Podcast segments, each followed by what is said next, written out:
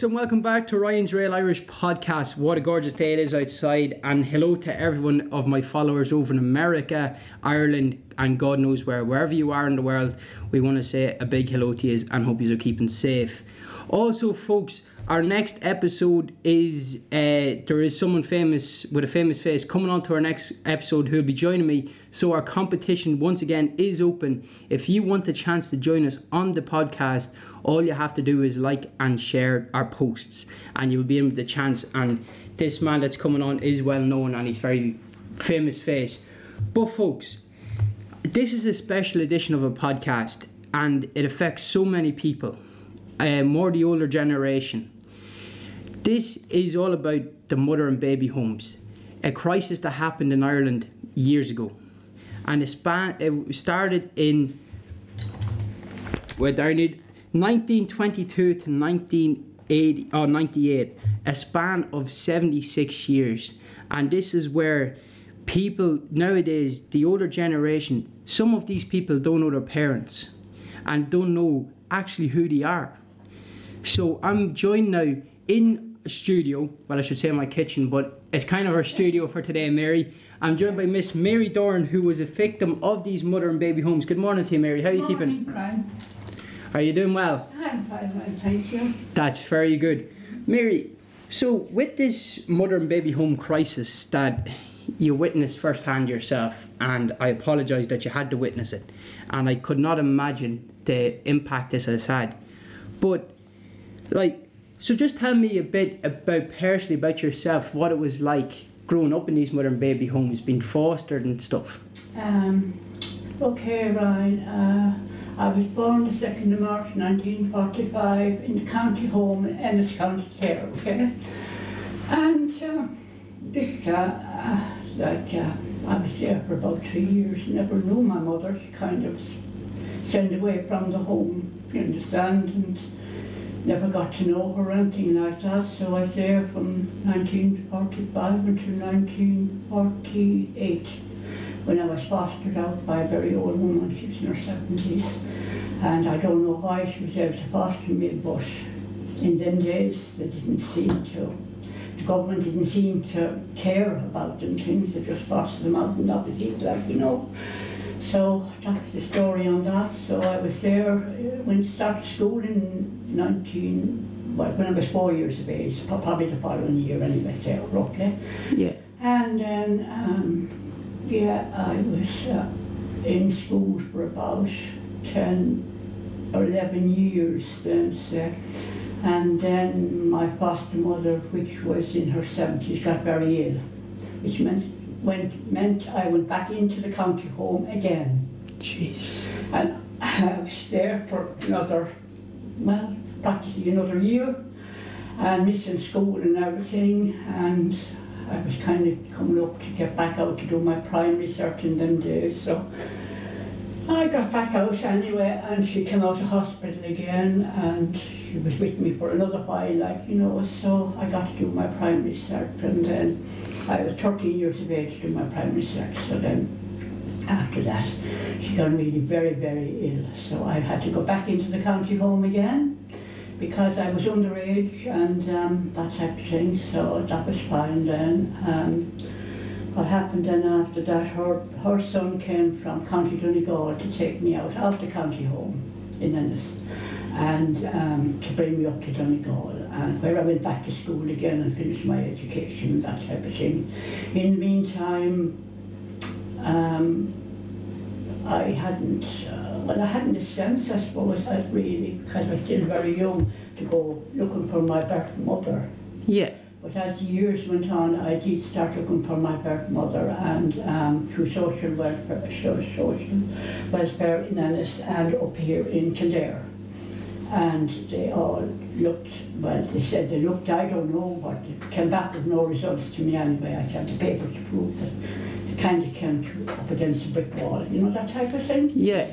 So um, I, I was getting on a years, in Donegal, as I was saying there, and uh, then came Donegal to Dublin. I was alone, like, I don't know would I have any brothers or sisters, or anything out there.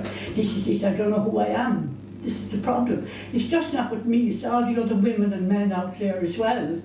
that suffered from these places and suffered worse than I suffered. You understand me? As I was saying to you, Ryan, um, I'm not just doing this for myself, I'm doing this for all the, the sorry, for all the women and men out, that suffers from that as well. And, um, sorry, no, I'm getting upset a bit, but uh, it's just not me, it's everybody, uh, all these men and women out there want answers from the government in the States. Yeah. We want answers, we just like, the state is to blame for all, all of this, no matter how you look at it. And what are they going to do about it? You know what I mean? I'd like this brought up on all there. It is. To the Taoiseach or the or TDs or whoever, you know what I mean? To help these, oh, not just me, all these other people out there as well, you know, they're all waiting for answers. Yeah. You know what I mean? And there's no answers coming round. Can you understand me? No, and it and it's I can like, understand hundred percent, and everyone listening can understand why you're getting upset. You know what I mean? Because it's so personal. Like I, as I turn around and said, if you if someone was to say to An Taoiseach Micheál Martin Dáil right, does he know his mother and father? Would he be able to say yes? Because I think he would. Yeah, He'd be able to say yes, but somebody asked me about my mother and father, I don't know my mother and father. I only knew my foster mother, and she was a very old lady, and I, only, I was with, only with her for a few years anyway. I was mostly back and forth to the county home all the time, you know what I mean? And going to look at my own mother was a dead end, so I don't know, maybe she passed away, I don't know what happened. But I do know she was chased away in them days anyway, they weren't near their babies or anything, you know. It's it's shocking to see, and that the Irish government haven't brought comfort to yourself, Mary, and to all these people out there that that haven't brought the compensation or talk about compensation. Like when you see An Taoiseach Micheál Martin read a piece of paper out in Dáil it means nothing. It means nothing coming from him. No.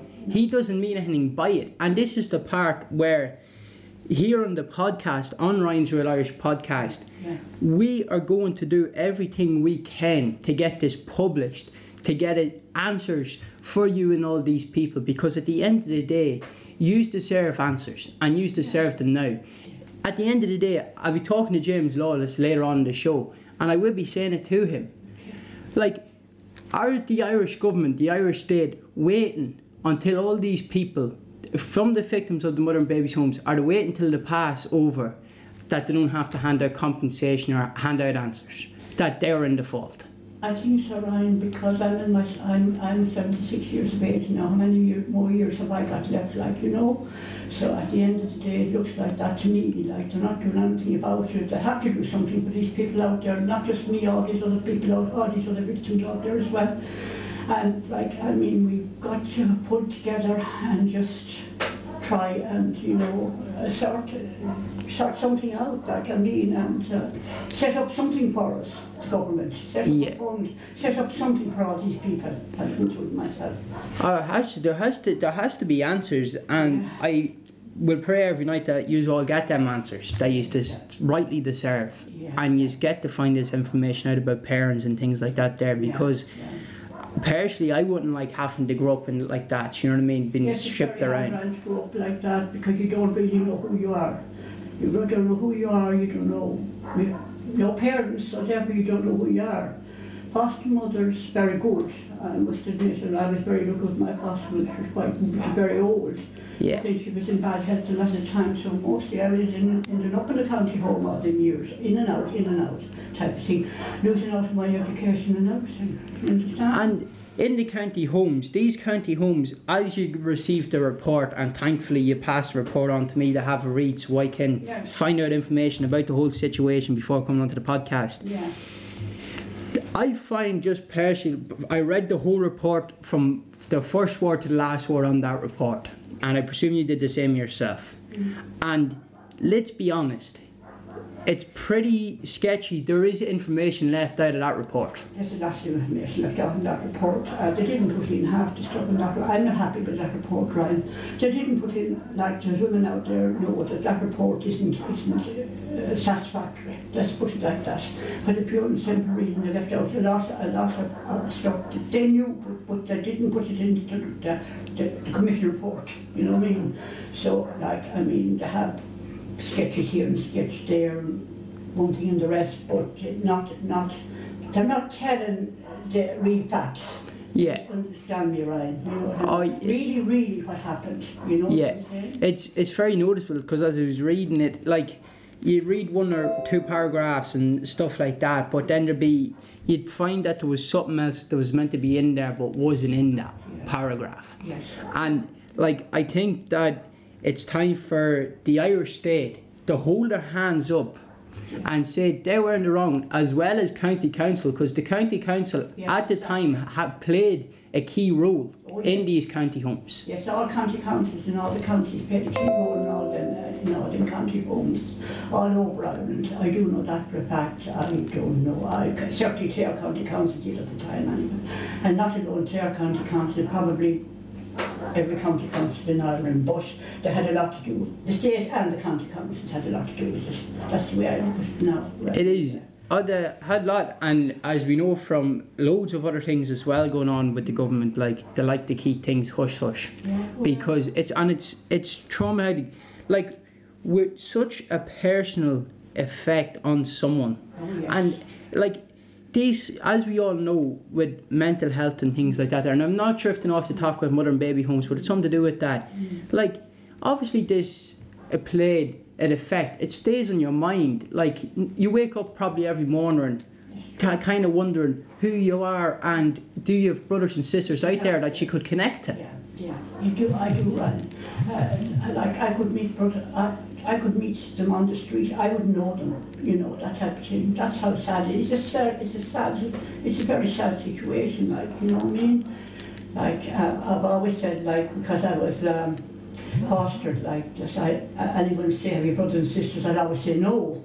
But that, that I, I don't know. If you do or not. I just only passed it over that person said, oh no, I'm just an only child or something like that, like, you know, which I grew up an only Uh, child. you grew up an I grew up an only child. I grew up with a very old woman and that was it, like, you know, and um, uh, I don't know, it's, uh, look here, I just like the government to do something for the other people out there, and other men and women out there in the same situation that I'm in, and uh, you just don't know who you are, and I'd like them to just do, like, I mean, they've been talking about doing this and doing that and doing everything, but they haven't really done nothing, being honest about it, you know. Yeah.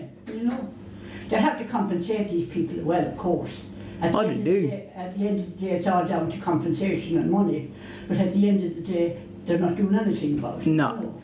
As I turned around and said, right, like with these older generations, and obviously, like some of their parents may have passed, but no one knows, honestly. Of course, You know what I mean? Because of the age, the Yeah. years there. Yeah. And as I turned and said, you can't take back someone's life.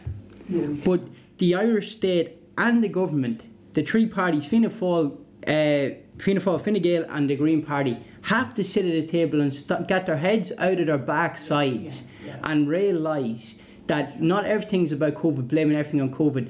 These people that got affected by these mother and baby homes need proper help and support, maybe a bit of counselling, offer free counselling to for these people to go and talk about that because it's very a lot to keep to yourself It is a lot. and they need to be compensated for the time they lost and their loss of identity That's true, that's true. And the loss of identity, yes. because that's what it is at the end of the day nowadays if someone is born a baby is born the name is given of the both parents obviously on the birth cert and then that's been that's kept on a filing system Yes.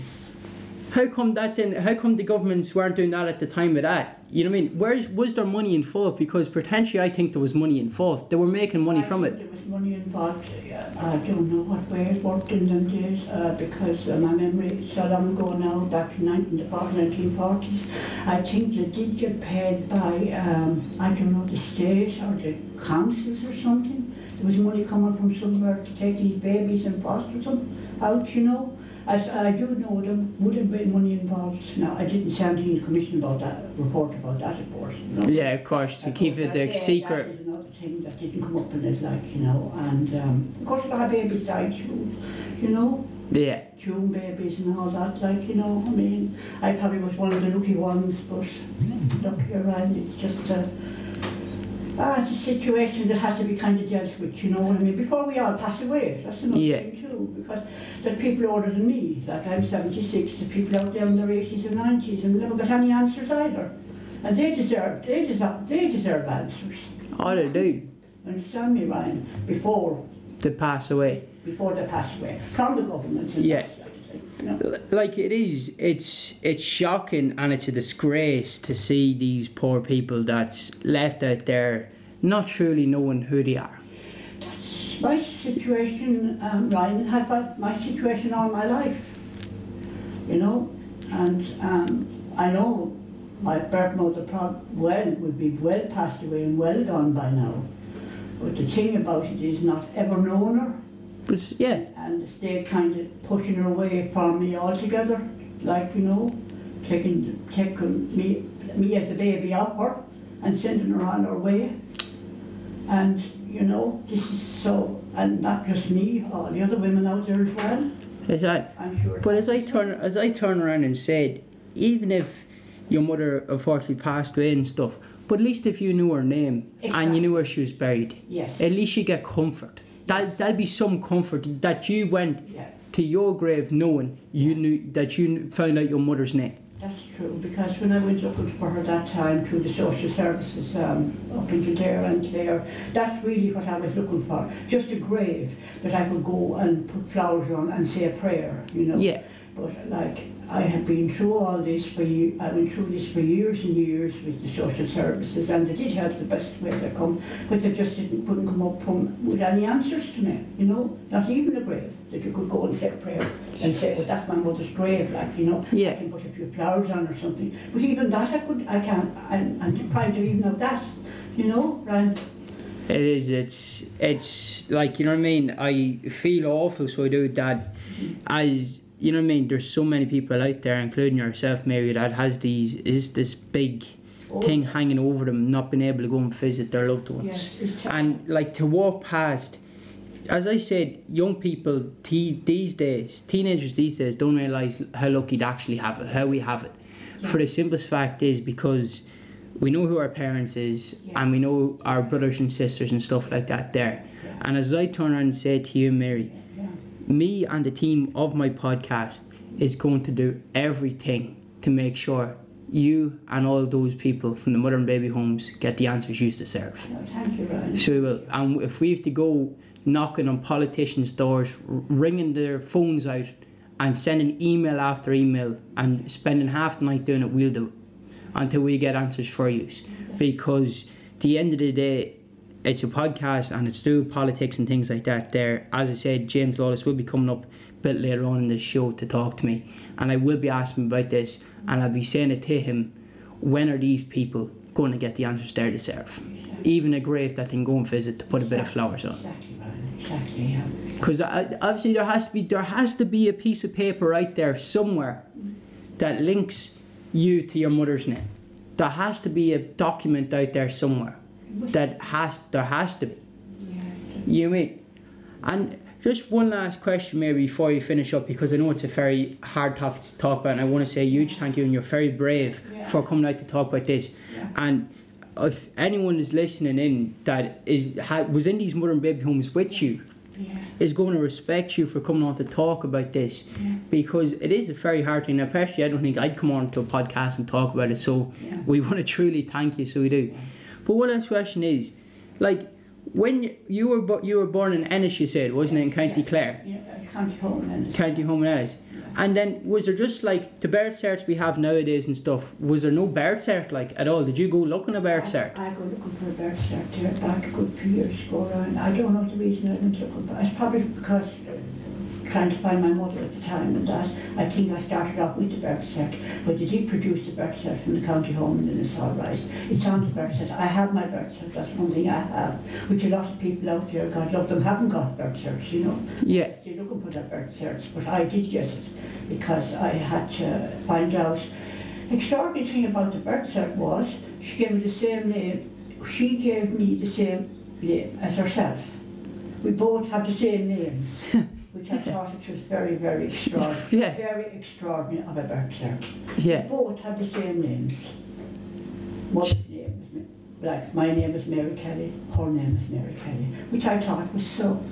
And even to the present day, I find it very strange. Yeah, it is. How, how they could uh, give the name, or that, I presume, presume I was baptised in that and whatever. Yeah, Don't know now, it's the same name anyway, but there's no father's name, naturally there's no father's name on it.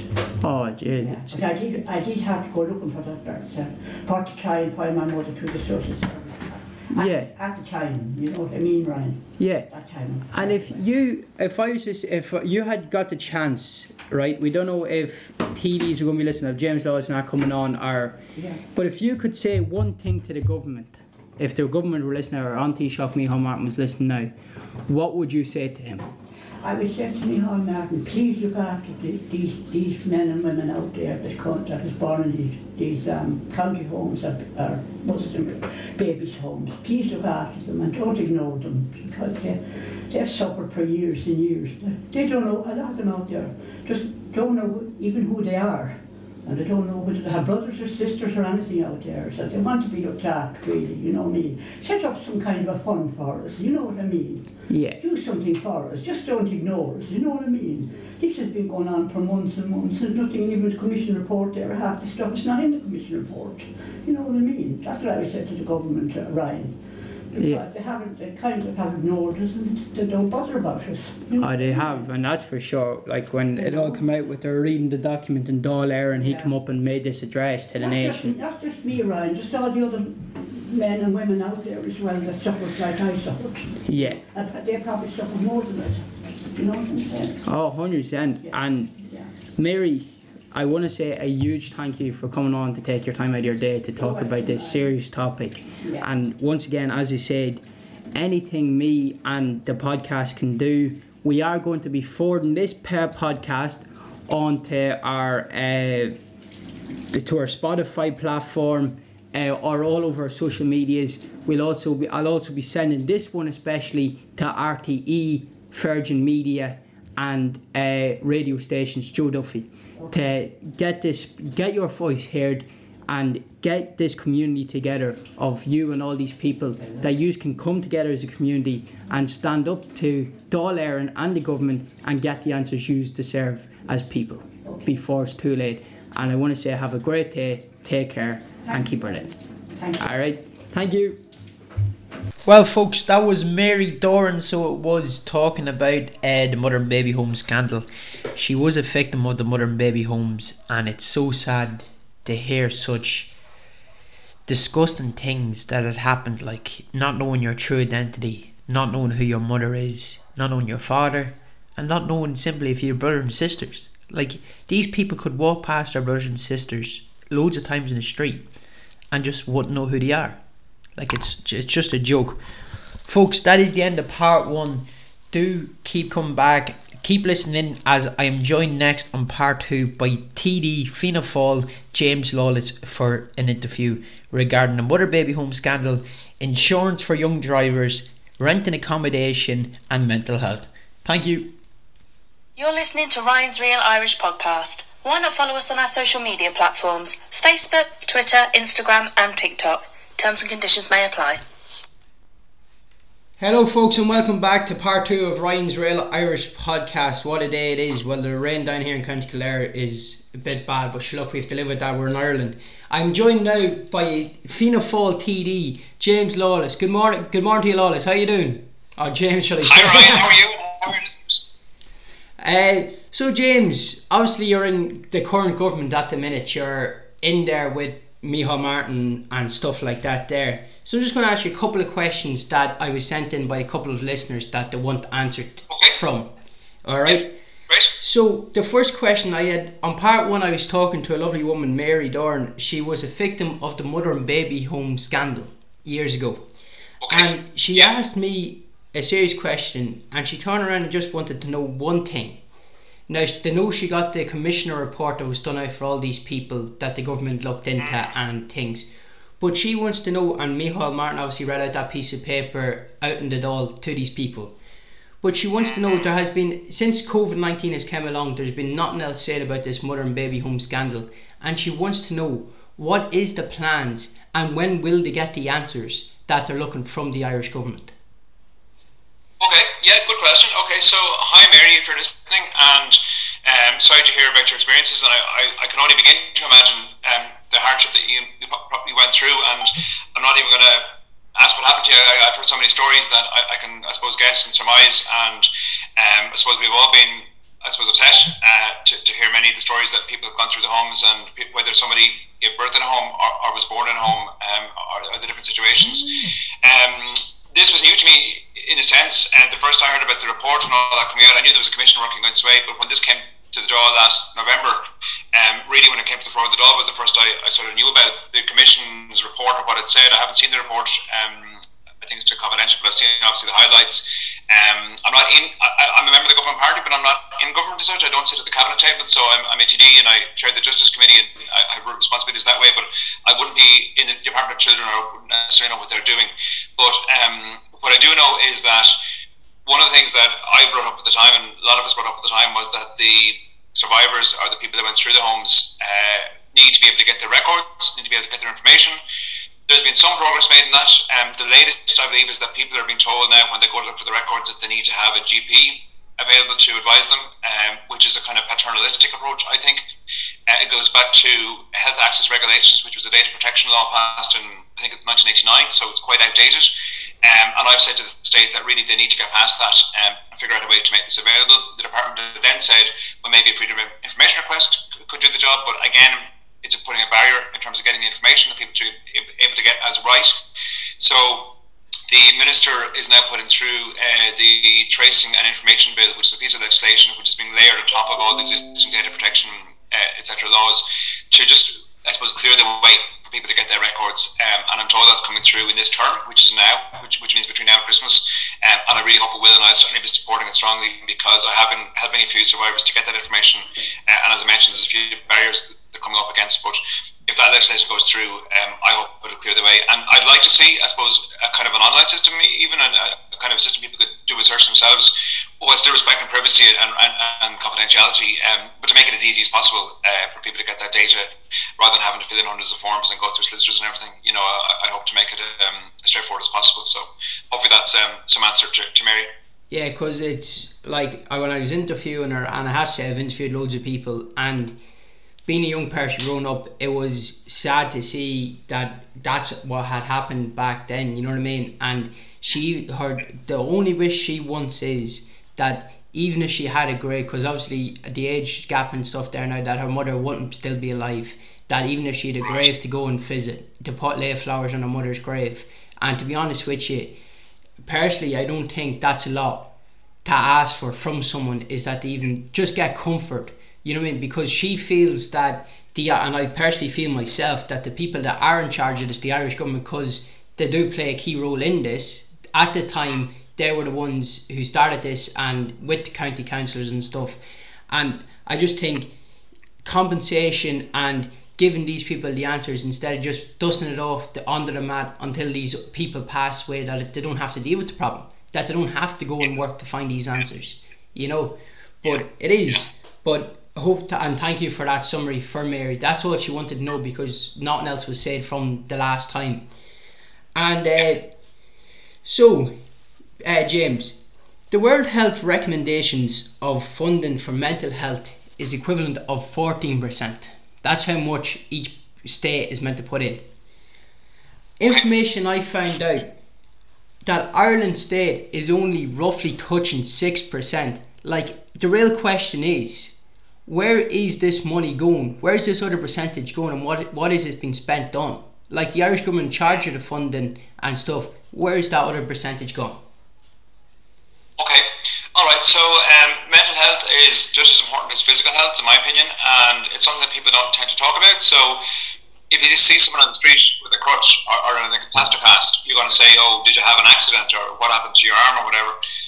If someone's feeling blue, you might not say to them, you might not know, and they might put on a brave face. And look, we've all, I've had down days, we've all, you know, it's something that yeah. we all struggle with from time to time, uh, up days and down days, and it's something that um, really can get hold of you, and it can be hard to get through it. Um, and sometimes you lose perspective on, on maybe someone else might say you're fine, you know, snap out of it, but it's not that easy sometimes. And particularly if somebody has a particular condition, uh, and we know now there's a lot of different mental health illnesses that can be diagnosed and need support. I think COVID, to an extent, exacerbated that because people were home all day. Um, the social contact was reduced. They didn't have the kind of chat in the shop or at the counter or the post office or down the town or whatever. Um, on the flip side, people did get time with families and maybe time out of the rat race. You know, if people are going to a job or going to Dublin or something every day. They, have got a little bit of space, maybe to spend in a garden or in, in, in a quiet space. Maybe if they have that at home. Um, but I do know that some people find it to be very black hole, particularly I think coming out of last spring, uh, coming into the sort of dark winter and the lockdown again for three months. Um, at that time, the Taoiseach, uh, Micheál Martin, did arrange for an extra 10 million to be put into mental health services uh, in that lockdown, actually, particularly for that, because people were couldn't access the normal counselling services and that. So he, he put he made sure 10 million was put aside to cover sort of phone counselling and online counselling and those kind of services. On the bigger picture, in the 2021 budget, um, there was an increase of, 50 million in the mental health budget, which, which means it's now 1.1 billion um, mental health budget overall, which is quite a substantial sum of money. Um, there are more services required, there are more supports required. Um, there are 153 new staff coming on board for what we call community mental health services some of that be things like CAMHS programs, uh, telehealth, um, bereavement counselling can, can, be really, really important. Um, we lost someone, someone in this family uh, in the last year, and I know a lot of families, again, during lockdown, it's been very difficult because you can't properly grieve, have funerals, etc. Yeah. And I know a few friends who have said to me bereavement counselling really, really made a difference to them. Um, so again, that, that's provided within that budget. Um, and I suppose we, we, need to keep doing that and more of that. And I imagine we'll see another increase again. Um, we're going into the budget now in um, 14th of October, sorry, 12th of October, so only, only a couple of weeks away. Um, and I, I, think the Minister will be again looking to increase that. My colleague James Browne, he's now a Junior Minister of Justice, but he did a lot of work with this in opposition. And Fianna Fáil put forward, I think, what might have been the first ever mental health bill as a piece of legislation in the last Dáil from opposition and had it adopted by the government. So, certainly something we're, we're aware of um, and striving to, to improve. Yeah. And I bring you back to the part there, James, where you mentioned about uh, the increase of COVID, say, uh, the increase of sorry mental health when the COVID came to the shores of Ireland. Yes. I agree with you 100%. Like I was talking to Childline and they said that there was that increase there of young people calling their services when COVID hit because not seeing friends and stuff at school it was a difficult time for us all, everybody. And as I turned around and said, but the COVID problem or the mental health problem and crisis was there even before the COVID came and then when the COVID came, mental health, every, I just personally found myself that everything was forgotten about by the Irish government. They're made, at, yeah, fair enough, it was a deadly virus, it was killing people, it was making people very sick, our healthcare was under severe pressure, and yes, it was the first thing on the top of the priority list. But now that it's kind of, it's COVID still there, but now that it's kind of dying down a bit, like, and uh, the country reopening gradually and slowly, I just think that with mental health, like, how many young people or, or people of all ages have to go out and struggle alone and take their own lives for the government to realise that they've a serious crisis? But instead of that instead of like inst- there's other things that don't need as much money that's put into that could be put into mental health and that's the plain simplest fact. Because mental health is as you said physical and mental health are both problems you know what i mean and like there's not enough services there, are not enough counsellors. The counsellors that are working are under severe pressure and trying to get through the waiting lists. And so, but as you said yourself, the government are working, and I can only speak from the outside look and the outside approach. I don't know. I don't work in them conditions as the government. I don't know how hard it is. So I'm not going to, you know what I mean? Come on here and brewbake is. But all I'm saying is that just try for young people and stuff to get them services up and running because these people need them and they need them now, not in 10 or 15 years' time in the 10 15 year plan. Yeah, yeah. So they yeah. do. And uh, absolutely no, that yeah. No, but it is. It's true. You know, it's very hard. Like I've suffered myself plenty of times with mental health yeah. and things like that. I've ADHD and stuff. I work actually. I was in actually CAMHS as well, so it was funny enough. We heard you mention CAMHS. They're a great right. bunch of people, yeah. so they are. Uh, but James, can you tell me? Is it fair that a middle class person that gets up out of their bed at like six, seven o'clock in the morning to go and do a day's work and not come home till late that evening, and then someone who's sitting at home collecting all social benefits from a Friday social benefits, earns more money than the person that's getting out of their bed at six, seven o'clock in the morning. Is that fair? Well, we talk about, I suppose, the welfare gap or the incentive gap. Um, and actually, if we think about the discussion we've had so far, we talked about mother and baby homes and we talked about mental health. And in both cases, we talked about compensation from the state and we talked about the state um, spending more money. Yeah. And the state spending more money is taxpayers' money. So it has to come from somewhere. So if we want the person that's getting up early in the morning and going to work to pay less tax, we have to consider that the person that's availing of state support whatever that might be, maybe getting less. So, so you know, it all has to add up at the end of the day. So there isn't a bottomless pool of money. Um, the money has to come from somewhere.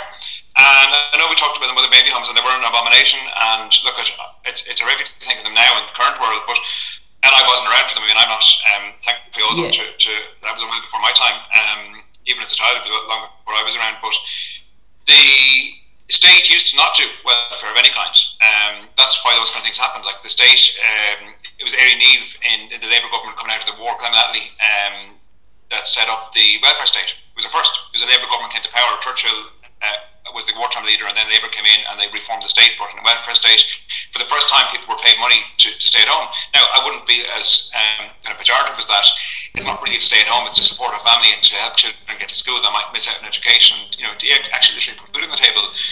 But that was a leap, and, and before that, um, there was things like workhouses, or like famine support. Um, there was a thing called the uh, Congested Districts Board in Ireland in the late 1800s, where they kind of put people to work in sort of made up projects to get them some money. So now a lot of good came out of it. Like there was piers, dams, um, roads built, and, and, people were given a wage, almost like a FON scheme today, our, our, community employment scheme, which actually, by the way, are really good schemes, and I think we need to see more of them. But I suppose flipping the question around, um, the, the reason I mentioned that there was a time when the state didn't intervene and didn't help people that needed help, and probably people got away paying much less taxes, but I don't think it was a good system. So I think that the challenge is at the moment we have, I think, a relatively high rate of taxation, and yet our public services still, still is something to be desired. So we need to mm-hmm. balance the books because if you go to the Nordic model, people talk about you know the Scandinavian countries where people pay very, pay very high taxes, but they also get very high service. So if you go into hospital, yeah. you're seen straight away. You know, if you go to counselling, like mental health supports there, you know, education is very high standard and it's free. That kind of stuff. We can, and then if you go to the states, well, if you want to get into university, it's 100 grand before you pass go. You know, the first year yet you're paying lower taxes and you can get out of paying taxes if you have a clever accountant. So yeah. we seem to sort of be stuck in the middle, and I think we need to get we, we need to decide do we want a low tax model with low public services or do we want a high tax model with high public services? We kind of have an in between. Um, and it's come back to, so to answer your question, the person that gets up out of bed and goes off, and I was, that is me. was me for that. I mean, I, I, I've always been commuting uh, from Sallins to Dublin for the last 20 years. It's partly how I got into politics, getting up crack of dawn, getting on the train, yeah. going up to Dublin, doing a day's work, coming back down again, going to community meetings often in the evening. Um, it is a long day. Um, and that was part of my way into politics because I got a bit frustrated with commuting services, but like, trains, the, the, the, the, question, the question is like, and it's great, and I understand politicians like you get out of your bed way early in the morning. I don't know how you do it. It's like loads of people out there. Yeah. My my mum there, for example, she's a healthcare worker, community healthcare worker. Yep.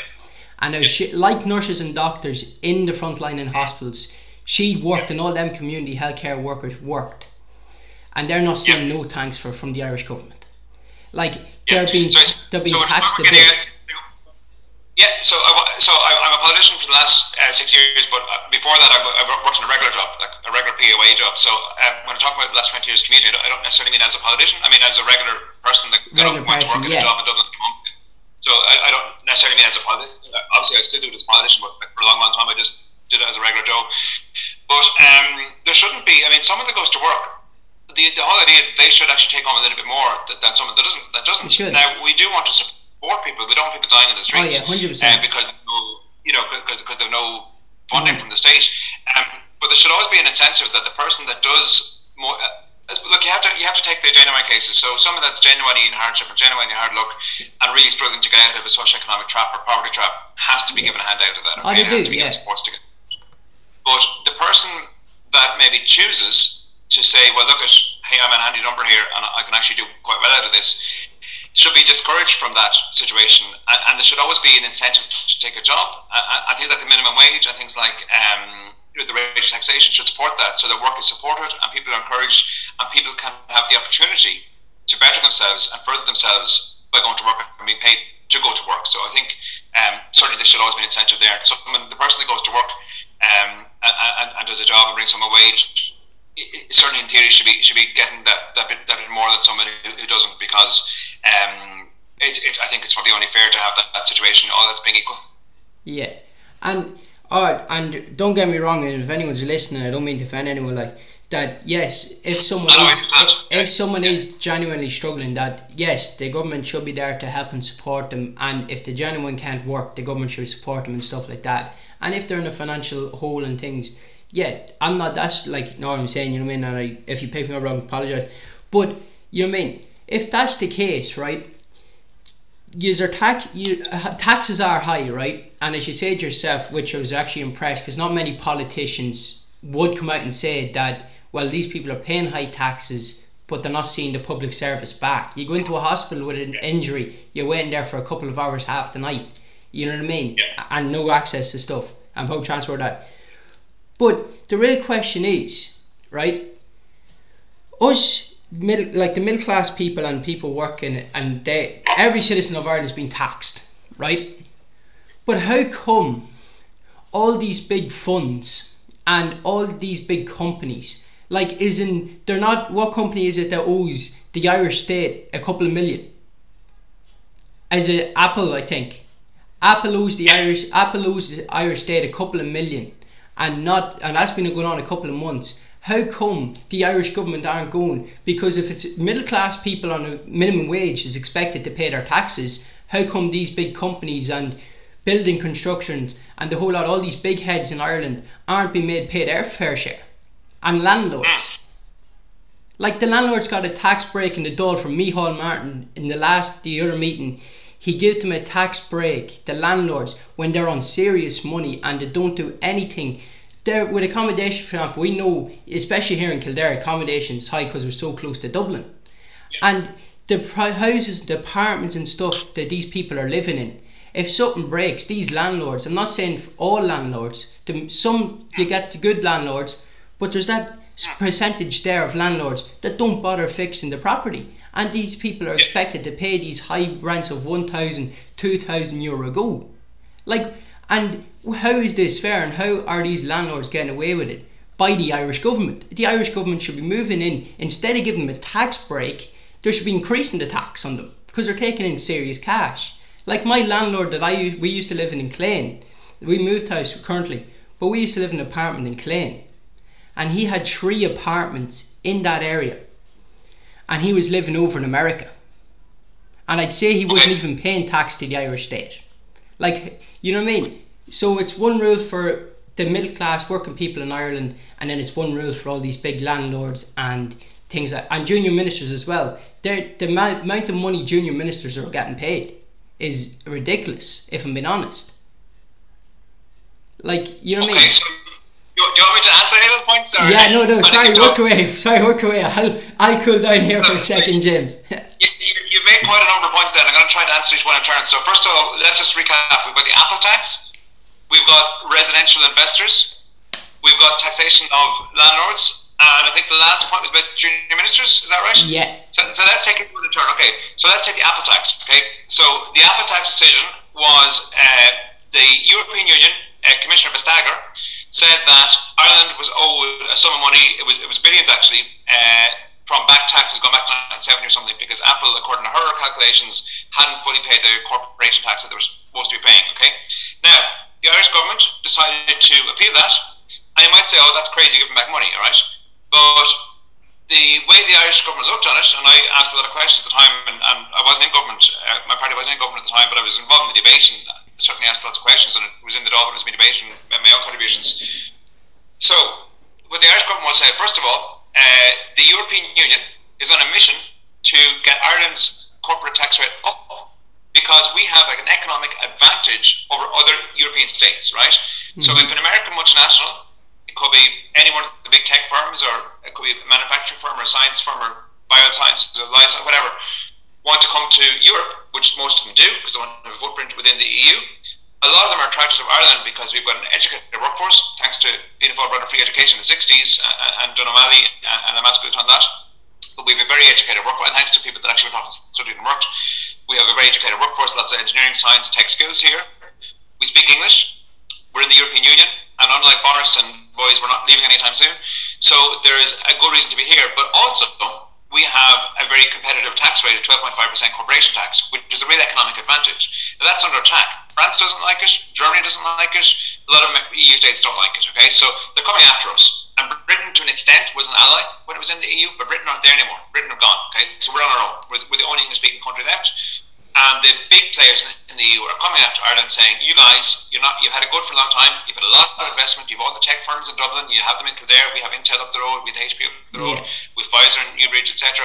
Providing a lot of employment, a lot of jobs, a lot of money being spent, both directly and indirectly in the local economy, be it services that they purchase and the wage packets that they give to people who go out and shop and spend in the local economy and all the jobs they create.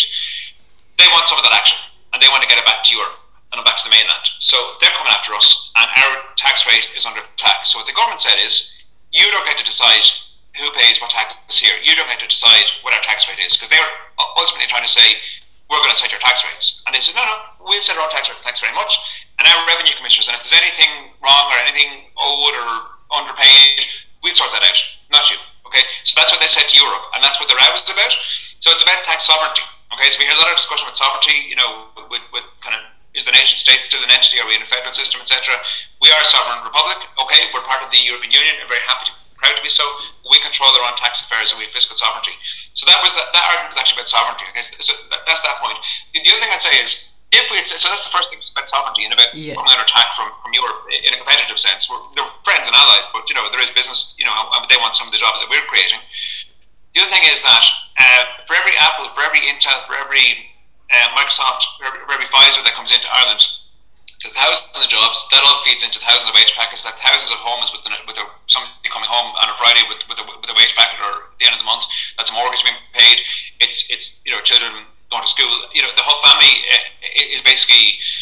Uh, I suppose benefiting from, from that employment. And if you go out to the west, um, where we have had some inward investment, not as much as we would have in the east coast around the Dublin area, they're crying out. And I, I met recently with some local representatives in some of the west counties, and they're saying we just we just want if, we, if each county could get a couple of multinationals, you know, to come in, set up broadband, you know, they could get the broadband etc. set up, it would be such a big difference to the local Yeah. economy. So if we sort of start to say to those guys, well, oh yeah, you know what, um, we're actually going to come at you for tax from now on, and we're going to go really heavy on you, and we're going to play hardball.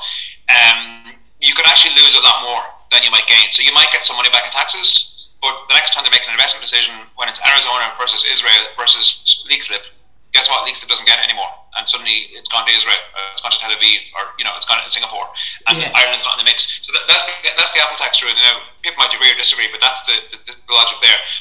The next point was on sorry. Um, so I think when you're talking about the tax break for landlords, I think so. First of all, there's no tax break for residential landlords. So for ordinary Joes um, that are renting maybe property, maybe accidental landlords, or maybe one place or two places even, um, they pay POA tax. So whatever income tax they get, they pay after that. So it's actually not there's not much fun. You know, there's as an ordinary person being a landlord, there's not much in it, and actually it's something the government might have to tackle because people are leaving the market. There was a recent survey from either Daft or one of the um, one of the local, one of the kind of sorry, one of the national uh, estates agencies that provide Yeah. all the service. So people are leaving the market two to one. There's more people for every one person that buys a rental property, two more people are selling and getting out because the tax is actually through the roof for a normal person. I'm not talking about a fund or a bank. I'm talking about a normal person that tries to rent it. So um, there's, there's, there's no tax breaks there.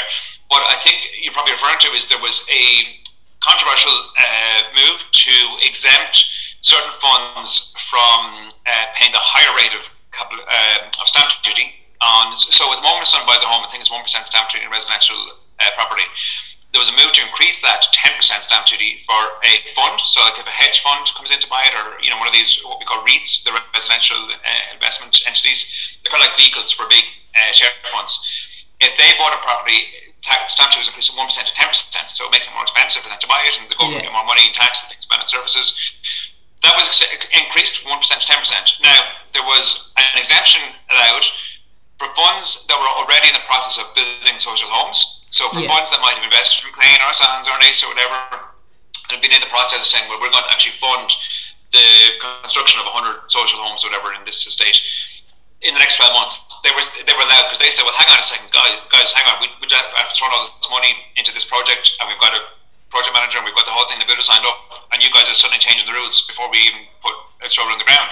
So they said, okay, there's, there's a one year extension for those particular uh, categories where there's a fund investing in social housing and it's about to get started. They said, okay, you guys get one extra year on, on the old deal, okay, on the old rates, okay, but you know, Yeah. once the year's up, that you're back there. So that's that one. And then the last thing I think was about the um, the junior ministers. Yeah, look, I, I, I mean, I'm not a junior minister by the way, so I don't, I don't get whatever side they get. Yeah. Um, I, I think that look, at, I probably made more money when I was out of politics than I do when I'm in politics. Okay, um, that's just a personal thing. Eh, Okay, everyone has different reasons. If you went into politics for money, it would not be a good move because the hours that you do, if you worked, out, you know, if you put the same, ener- I often say, if you put the same energy into a business or into doing something else, if you if money was your sole thing, you probably you'd probably make more or probably have less hassle and less. You'd certainly have more time for your family and for yourself, you know, at the Yeah. weekends than, than you would in politics. Um, and I think really people should be measured on their output, not on their input. Now, I do think it was completely crazy the way the government um, gave that right to junior ministers last year. I, I think they actually set out to do a good thing, but they made a hangs of how they did it. The reason they did it was because there was three junior ministers, and one of them was going to get paid less than the other two. And there was a bit of talk about gender equality because there was, I think, two of them were women and one was a man. And I think at the previous government, the woman at the table got paid less than the man at the table, something like that. So Yeah. they kind of, I, I think, kind of were well-meaning, but I think they made an absolute hames of how they did it. Now they also, by the way, which nobody get them credit for, they took a ten percent pay cut, which is for the entire lifetime of the Dáil. Just just uh, Jacinda Ardern, the new uh, New Zealand Prime Minister, took a six six month temporary pay freeze and everyone thought she was a hero. The Irish government took a ten percent pay cut for five years and nobody even knows about it. So it's not always as black as it's painted. But, but anyway, that, that's um. But I say they made an absolute hames of how they did it and how they communicated it, and I think probably they shouldn't have done it, but that, that's how it came about. Yeah. No, like the New Zealand, as you were saying, the New Zealand Prime Minister did take a pay cut, like you know what I mean. But as you said, no one knows about it. But it was never published. It was never come out. Like no TDs come out. The only partially at the time of the COVID and things like that, there there was a pay rise given, I believe, Yeah.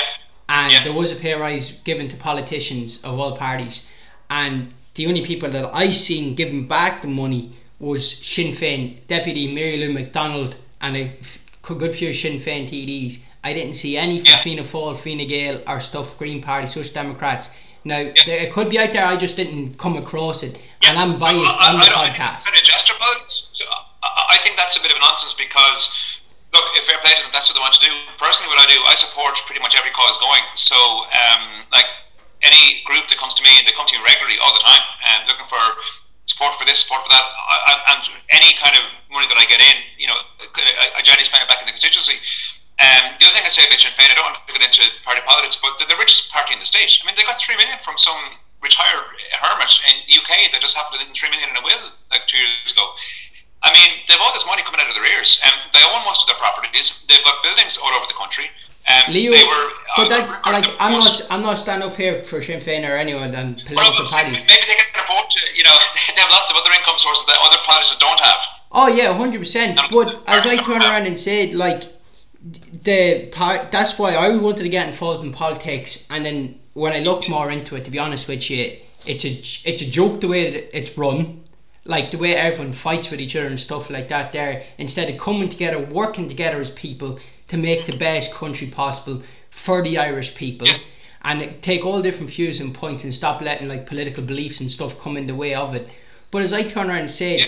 like you know what I mean? You say, right, yeah, I did see that they got the three million fund from that will and things like that there, right? But like loads of other politicians are out there, like Leo for example, he's a landlord. Eoghan Murphy, who was an ex-TD, he was a landlord. And I'd say there's a lot more in Dáil Éireann who are landlords and private investors. And that's the Maybe. and as I turn around and say the truth would always come out. You know what I mean? Of where hmm. these where this money's going missing and funding and stuff like that there. Because the way the way some people look at it is that they don't like the government. And I don't Yeah, I yeah. I it's not that I don't like I don't like the government, but they're only pe- they're people at the end of the day, so I respect the people. I respect the hmm. TDs, like yourself. Why don't you like the government? Why What? don't you like the government? Why don't you like the government? personally, I don't like the current government for the simplest fact is because they talk about free healthcare and stuff like this here, But there's people out there with no medical cards when everyone in Ireland should have a medical card, no matter of what wage they're taking. In. Okay, so let's go back a minute. Okay, so, so you're talking about universal health access, free at the point of service, right? So, Yeah. so everyone should have a medical card. Yeah, Everyone should walk into a doctor's surgery or a hospital and use whatever medical services they want. Yeah. yeah. Okay. Who's going to pay for that? The government. Because a few minutes ago you asked me a question about why do people going off to work pay so much tax? Because they're going to have to pay a lot more tax if we do that. I'm sorry, I'm not saying you're right or wrong. I'm just saying we Yeah, have no, to yeah. for every opposite reaction. So that's a really radical system you're proposing. I'm not necessarily saying I disagree with it. Yeah. But to do that, we would have to have one hell of a tax uh, rate. So everyone going out in the morning, going to work, that we talked about a few minutes ago, is going to pay a lot more. So like, if we're okay with that, you know, and, and uh, just come back to the point about political beliefs and stuff as well. Like I actually get on pretty well with all my colleagues, and I, I chair the Justice Committee, and we have a very collaborative approach. And we, I don't differentiate between what party someone is. They put their hand up and they speak, and we actually work together. We've produced Think, four reports over the last uh, six months um, on really important topics. Um, like abuse online, cyberbullying, uh, victims coming into things like rape trials, how they can be better managed, uh, how the judges are appointed, um, the data protection, the GDPR. We did four reports and, and did it collaboratively. But I don't see political beliefs as being a bad thing. Like, and, and sometimes conflict. You know, okay, personal uh, animosity is bad, but you know, a good debate can be good. And, and Yeah. people should have beliefs, and they should advocate for those beliefs and stand up for them. Because if they don't, what's the point of being there? You know, so I, I, I, think, and that's what we want to know. And these kind of debates about do we want a universal health service, free to point of service to anyone that needs it? Yeah, If we do, we pay really high taxes. Fine, if, that's what some people want to advocate for. Other groups might say, well, why don't we have a mixed economy where we have a medium tax rate and we have medical cards for people that satisfy a means test and, and have maybe a particular threshold, but people that are earning a good wage don't get one. So, so that's another view. You know, they- they're both valid. Yeah. Um, another view would be saying no one gets a medical card, no one gets any service, and never has to pay for it, like in the United States. Now, I, I wouldn't subscribe to that, but again, some might. Um, so I guess there, there are three alternative positions. You know, Yeah. you, here's the and that's what people get to choose at election time. Wh- wh- What you know, parties put their stuff on out and say we stand for this we stand for that, um, and people can vote for them. You know, and if they don't like it, they don't have to vote for them. So that's democracy. And like the reason why that it's bringing you back to why I don't personally like the current government is Fianna Fáil, Fine Gael, and but I'm not saying like you know what I mean. It's just I I'm not saying that I love Sinn Féin or that. I to be honest, I don't trust any. I don't trust any government, and that's the gone. So I think there needs to be a whole new form of government. Like I don't know how hard it is in the job, but the reason why I'd be like I personally want vote and stuff is in any I wouldn't vote for anyone. I wouldn't vote for anyone. I'd probably go independence if I'm being honest, just to vote. Because I was let down by the Irish state. When I was a young when I was a young fella growing up in Ireland, I was let down. I grew up with ADHD dyspraxia and I'd say there's plenty more people out there. And I actually tried to take my own life. And I because I was Oh, waiting I was waiting on a vital service, I was waiting on CAMHS to get diagnosed and get proper counselling, and help and support. And I had to wait months upon months for that. And that's one Yeah, that's- thing I'd hold against the government. Okay. Okay. Yeah, well, that's awful. When, Yeah. when did that happen? I don't know, it was just because there was the big demand on the waiting list at the time and stuff like that there that uh, because everyone obviously has to wait their turn for the waiting list. But as you were mm-hmm. saying about the tax and things like that there, you know what I mean?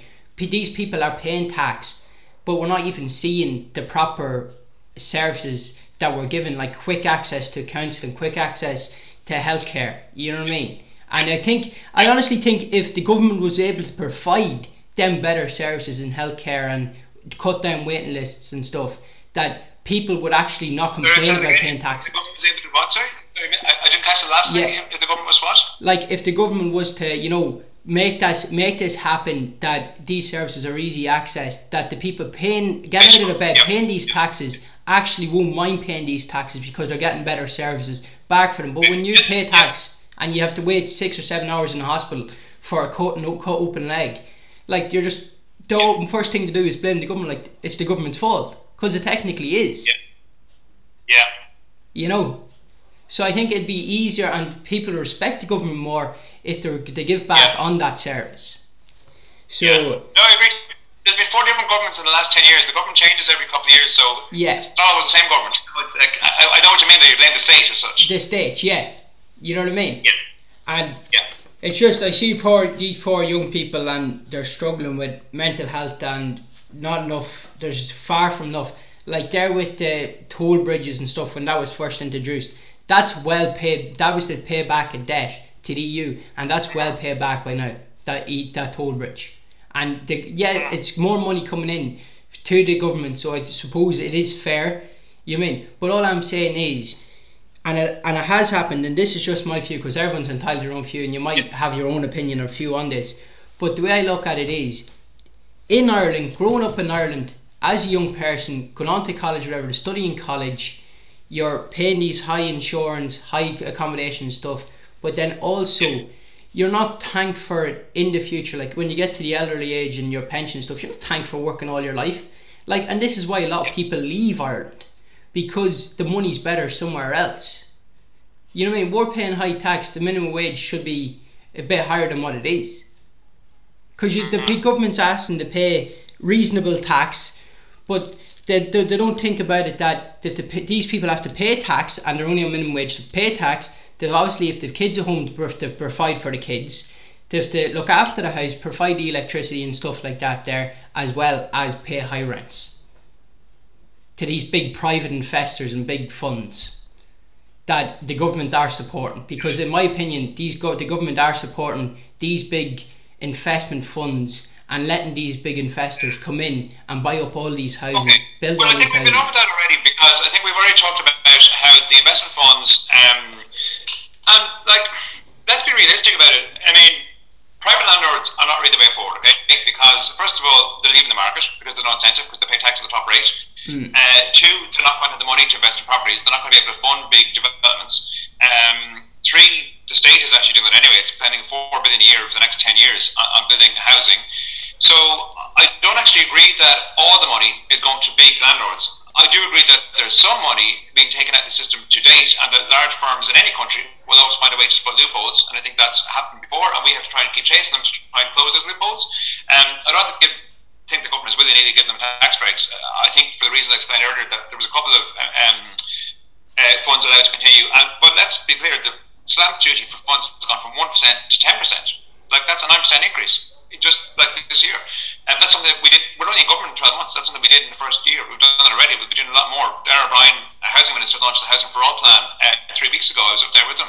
It's a really good plan. It's going to blow away. Um, But will we, see, will we see will we see it being delivered? That's the question because it Well, has happened so. plenty of times with politicians that they That- come out and say, well- "We'll give you these. We'll, we're going to build all these houses. We're going to make this service great," and nothing happens because at the end of the day, it's Well- just them looking for votes sometimes. Coming up to elections, I'm talking about. it, yeah. You know, for when Yes. coming up to elections, the, you see politicians come around and be like, "Oh, we're going to do this, we're going to do that," but you see none of it Yeah, yeah, happen. yeah. Yeah. So I, I personally don't usually do that. I've been elected three times in a row. Um, Yeah. I seem to have a good record. People seem to support me, and thank you very much to those that do. Um, but one thing I never do is go around saying I'll do this or do that. I normally say, look what I've already done, and I, Yeah. if I get the chance, I'll keep doing more of it. Um, and people thankfully have supported me in the past on that basis. Um, but in terms of will the housing strategy be delivered? Will, will other strategies be delivered? I'm, I don't have a crystal ball, so I suppose all I can say is yet. I believe they will. I hope they will, and I will do everything I can to make sure they will. Um, and I think Darragh O'Brien is the same because we need it to succeed. We absolutely do. Yeah. Um, if it doesn't, it won't be for the want of trying. I, I suppose I put it that way. You know, who Yeah. knows what could come up or obstacles? Like we didn't know about COVID. Like when when after the election last year, we thought if we got into government, we'd be building houses to meet demand. We didn't know the whole sector and economy would be shut down for a year. Nobody knew that. Yeah. So please God, there won't be another COVID. But you know, things can happen, I suppose, like that. But no, I mean, barring something else exceptional, I think that um, I think we will start to see a real delivery. Right, I'm sorry to. I, I actually I was looking at the time. I, I originally was due to, to hop into another meeting and have. Uh, I'm doing clinics this morning as well, just um, meeting people. I actually was supposed to be going at half eleven, and I kind of ran over a bit, so we're, we're five to twelve. So I might wrap it up if that's okay. Yeah, that's no else problem at all, James. I want to say a huge thank you for coming on to talk to us uh, on the Ryan's Real Irish podcast. And uh, all we ask you to do is just take this into consideration, take to the government, and just make Ireland great and try to deliver on these houses and make these people's lives just that bit easier in the mental health and stuff. And thank you, Ryan, for hosting me. And it's been a pleasure talking to you. You're a very idealistic uh, articulate young man, and um, it was a pleasure. And I think there's going to be I'm going to watch this space because I'm sure we're going to be seeing a lot more of your, your good self uh, in the future. So Please thank you to you and your listeners, and pleasure to be on the show. And look, keep in touch, and I'd be delighted to do it again if, Thank if, you. if, if, that would be. No Okay, problem. take Thank you. Jim. Bye. So, folks, what uh, an amazing busy day it was here on Ryan's Real Irish podcast. And what two amazing guests I had on. And first of all, in the first part, I had Miss Mary Doran, and who was on talking about how it was being, how it felt being part of the mother and baby home scandal, and growing up not knowing her birth mother, not knowing her birth father, and plain and simply not knowing if she had any loved ones out there who still may be alive or even if she didn't even have a grave to visit her mother. But I, me and the team here at Ryan's Real Irish podcast would like to say to all those victims out there, like Mary, to keep strong, have hope in your heart, and we'll pray every night that you get the answers that you are entitled to and you deserve.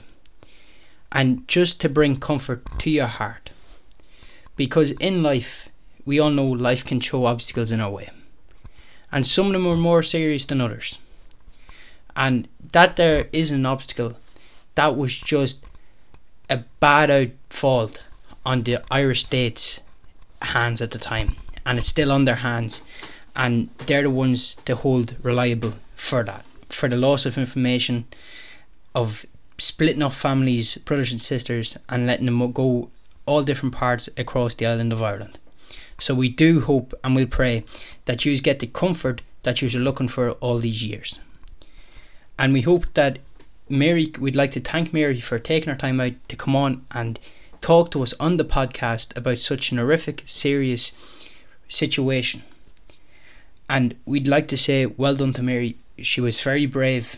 She pulled the whole way through, and she should be very proud of herself.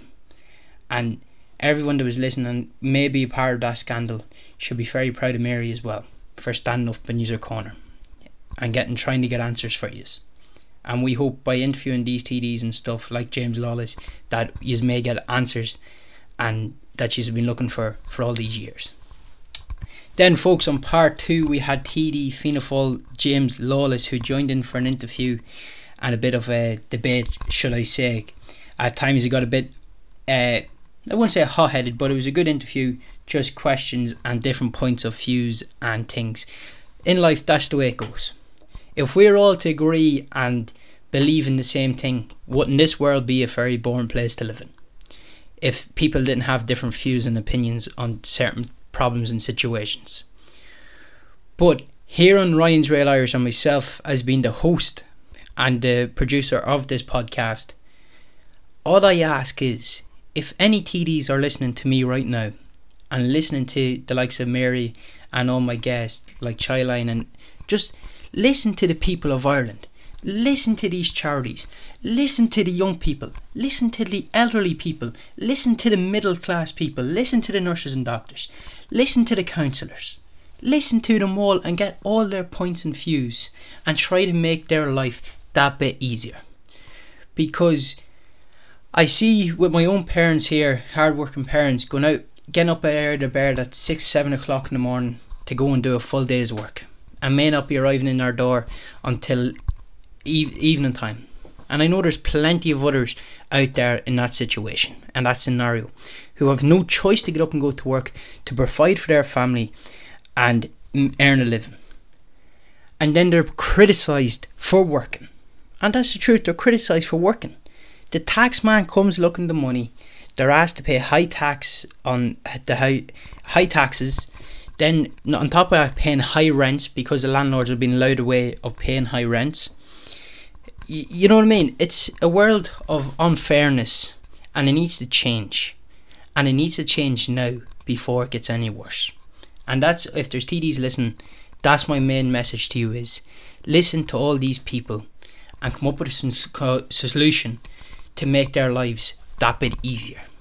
Because at the end of the day, everyone just wants an easier life. So it is, because I know first, I know I do, so I do. Well, folks, I want to say thank you to each and every one of you once again for taking the time out to listen here in on Ryan's Real Irish podcast. You have showed me loads of support these past couple of months, from the very first episode to the recent episode. From liking, sharing it on Facebook, Instagram, TikTok, the whole shebang. I want to say yous are true legends and yous are also heroes in my eyes because yous are making my dream come true. And as long as I have yous by my side, supporting me every step of the way by sharing it, sending it to friends and family members, get me more listeners, the podcast will be here to stay. And I will deliver high quality interviews with serious people and anything you want. Within reason now, within reason. Well, folks, Govern Mila Mahagut, always stay safe and remember to keep her lid. And one last thing before I go. I have decided that a competition is a good thing to get people involved here on the podcast to all my listeners, okay? So the new way of the, the new competition out on Ryan's Real Irish is plain and simple. So to get involved, this is what you have to do. Competition time here at Ryan's Real Irish podcast. You could be in with the chance of winning one of our cups, a handwritten message from Ryan, and the opportunity to join Ryan on his next podcast episode. All you need to do is share Ryan's Real Irish podcast on three forms of social media and tag us when you do. The lucky winner will be announced on Saturday at 6pm on Facebook Live. Good luck! So, folks, that is all you have to do to be in with the chance of uh, winning one of my cups, uh, getting a handwritten message from me with a, a positive message on it, as well as getting to join me here on an episode to meet my guest and have a chat with my guest as well, so that you're getting involved with the podcast. So all you have to do is share it on three forms of social media platforms, or just share it on the one and tag us in it. And I will be announcing the winner on my Facebook Live at 6 pm tomorrow evening. So, folks, this is Ryan here. Over and out until next week, where I'll be joined by special guest Mr. Paul Conley. I'm looking forward to meeting Paul. Paul has worked with Netflix. He's a, a TV journalist and he's been on some sides of the world. So I'll be looking forward to chatting with him uh, in next week's episode. Until then, government me good, keep her lit, keep our country, and stay safe.